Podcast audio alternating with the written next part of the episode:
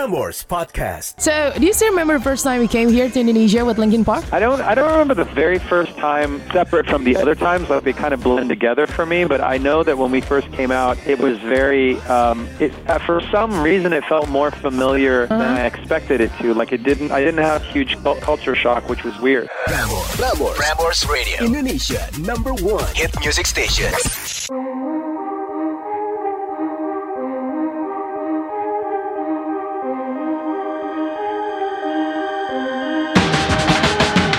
Radio Indonesia number one hit music station. Kalau udah sih lagi deg-degan banget nih karena on the phone kita akan terhubung sama salah satu musisi yang udah dikenal banget dan langsung aja kali ya supaya dia nggak nunggu lama-lama. We've got Mike Shinoda of Linkin Park. Hi Mike. Hey CJ Hi Mike. So happy to talk to you right now, Mike. thank you you too So I love your drawings. I love your music. And how are you doing now, Mike? I'm good thank you I'm just at home in LA uh, about to, to you know in last minute preparations for the tour but I think the um, you know it's really exciting for me because this is actually the end of the the whole post traumatic tour cycle Okay, so we've heard news already. So you're coming back to Jakarta on September 4, 2019. It's two weeks from now. How's the preparation so far? Very good, thanks. I think we'll be ready. We've been we've been off for a little bit. I've been at home in the studio and doing different things. Um, and and so this is I had to switch. You know, switching gears is always a little for for many artists. It's a little bit of a uh, it's a little difficult, but I love coming out there. And, and I think these shows in particular are very it, you know the whole the whole post traumatic cycle has been really exciting. Um, and to come out and play you know the songs people want to hear, uh, Linkin Park songs, Fort Minor songs, and of course the solo stuff as well. Uh, it's going to be a lot of fun. Okay, great. So do you still remember the first time we came here to Indonesia with Linkin Park? I don't I don't remember the very first time separate from the other times like they kind of blend together for me but I know that when we first came out it was very um, it uh, for some reason it felt more familiar than I expected it to like it didn't I didn't have huge cul- culture shock which was weird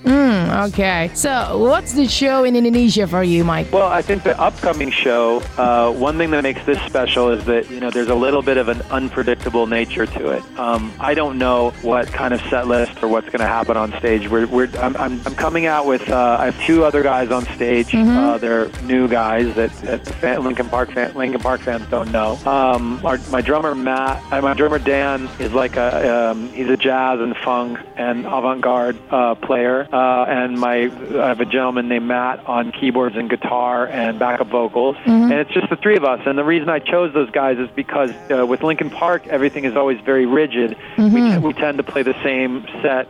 Uh, basically the same set every night with small variations from night to night.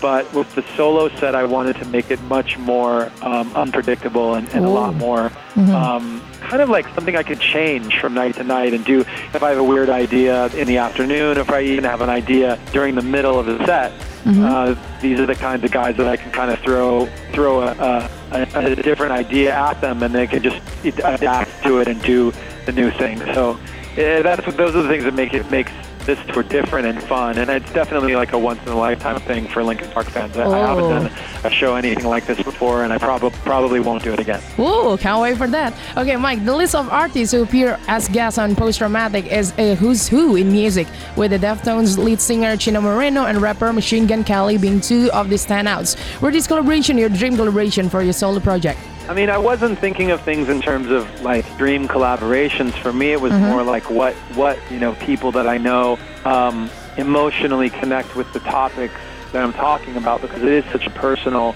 album more than anything. And so, you know, these are all people that I felt like had uh, you know under would understand the the things that we were singing about that I wanted to portray on the album. Um, the, the the album is is dealing with you know traumatic events and grief and going from a dark place to someplace else. And, and when you're going through that, you know each each day is uh, is you kind of don't know where it's going to go. Like you kind of uh, one of the songs is called "Make It Up as I Go," um, and it has a, friend of mine named Kay Flay on the song, and that's one of the I think that's one of the most important songs on the record because it's it truly it truly was one of the themes of of the whole thing that from day to day I kind of didn't know what the plan was going to be or, or what what I was shooting for. So I had to kind of just invent a new path. And and even to the point now where where we're wrapping up this cycle, um, I I feel like I learned a lot. I feel like I stretched myself a lot and tried many different things that I hadn't tried before. And I'm I'm proud of that. I'm proud of the of the record, and I'm actually also proud of the fans um, for coming along on the ride with me and for supporting me and, and the band along the way. Okay. And Mike, um, much of the music and post traumatic is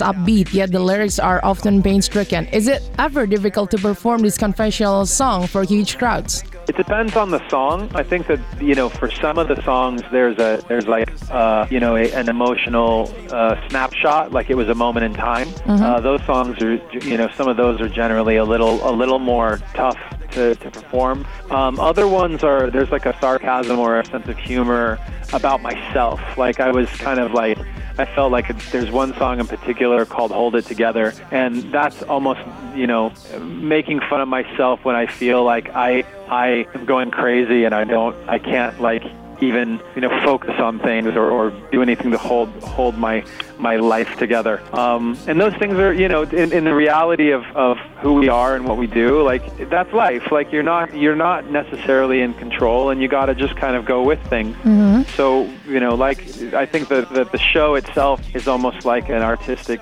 um, you know expression of that in the sense that things happen during the show Okay. and the emotions fly all over the place and and for fans that want to come and they want to uh, uh, you know uh, a loud like rap you know um, rock song or rap song or they want an emotional song or they want something cathartic and they want to sing Chester's parts there's so, there's you know moments in the set for for all of those different emotions Okay. Uh, Mike, one last question. What is your expectation from this tour? I'm just very grateful to be coming out. Um, The fans have always been so great, and, and they continue to be so. And, and they're you know responsible for the fact that I'm I'm able to continue to get on stage and continue to make music. Um, not from the sense of you know some people say, oh yeah, I'm grateful for my fans because they let me make music, but what they mean is they put you know they, they put money in the in the tank that keeps the thing going. Okay. That's not what I mean. I mean this you know this beginning of this cycle for me was like I literally emotionally didn't know if I was going to be able to get up on a stage and look at people and say,